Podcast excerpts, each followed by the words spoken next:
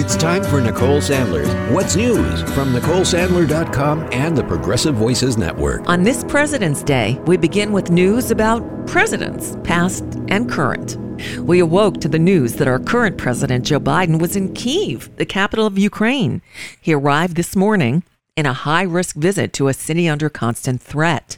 It is Biden's first visit to Ukraine since Russia launched its full scale invasion just about a year ago on February 24th of last year, CNN reporting. There was a lot of security that went into this. This is a trip that many people have been waiting a long time for. And as you heard from President Zelensky talking about how meaningful this was, what a strong signal of support. And that is something we're hearing reflected again and again, talking to ordinary Ukrainians. We needed this right now, and we greatly appreciate it. This was the first time an American president appeared in a war zone that did not involve American troops.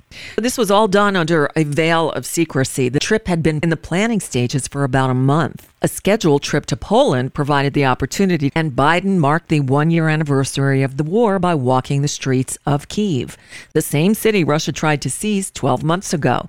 And of course, he met with Ukrainian President Volodymyr Zelensky. Speaking from Kiev, President Biden said, quote, "One year later, Kiev stands and Ukraine stands. Democracy stands." Biden vowed to support Kiev, quote, as long as it takes, and made supporting Ukraine central to his push for revitalizing the Western Defense Alliance in Europe. On a related note, Vice President Kamala Harris appeared at the Munich Security Conference in Germany this weekend. She delivered a speech Saturday in which she said, Justice must be served. She explained that Russian forces have pursued a widespread and systemic attack against the civilian population. She recounted gruesome acts of murder, torture, rape, and deportation, and also claimed that Russia has conducted execution style killings, beatings, and electrocutions. The United States has formally determined that Russia has committed crimes against humanity. And I say to all those who have perpetrated these crimes and to their superiors who are complicit in these crimes, you will be held to account. Secretary of State Tony Blinken concurred, saying that the U.S. reserved these determinations for the most egregious crimes. While Russia has long been suspected of committing these crimes, this is the first time the United States has presented formal evidence. Now, news of a former president. Jimmy Carter entered hospice care at his home in Plains, Georgia on Saturday. The former president's charity, the Carter Center, said in a statement that the president had, quote, decided to spend his remaining time at home with his family instead of receiving additional medical treatment following a series of short hospital stays. The 98 year old Jimmy Carter is the longest living president in American history. He was elected the 39th president in 1976, narrowly defeating incumbent Gerald Ford to win the White House. Following his one term, Carter became known for his humanitarian efforts and his work with Habitat for Humanity. This is when thoughts and prayers are actually appropriate.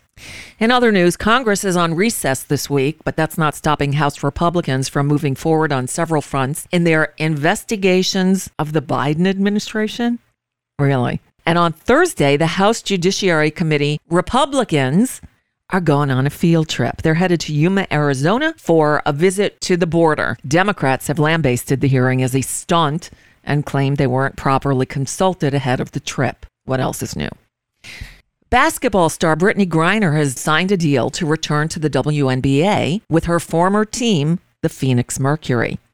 The 32 year old free agent reportedly inked a one year contract worth $165,000. That's all? It brings her back to the city where she made a name for herself. Griner became known worldwide after she was arrested in Russia last year for possession of cannabis oil and sentenced to nine years in a Russian penal colony. Following a series of intense negotiations, the U.S. was able to get Griner released in a prisoner swap. She returned home last December. People in East Palestine, Ohio are still understandably concerned about the air quality after a train carrying hazardous materials derailed this month. And then the railroad decided to burn the chemicals. What could possibly go wrong? Well, the Biden administration now says it's deployed federal medical experts to help assess what dangers remain there as anxious residents still complain of adverse health effects. Stay tuned.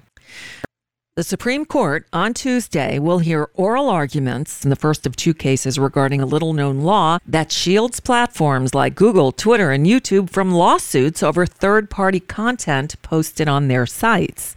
The final outcome of this case could have far reaching repercussions for online speech and content moderation.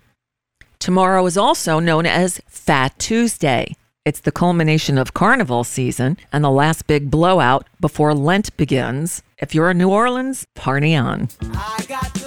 And that's just a bit of what's news. For now, I'm Nicole Sandler. If you appreciate these reports and the Nicole Sandler Show, I hope you'll consider making a contribution. My work is listener supported, and I can't do it without your help.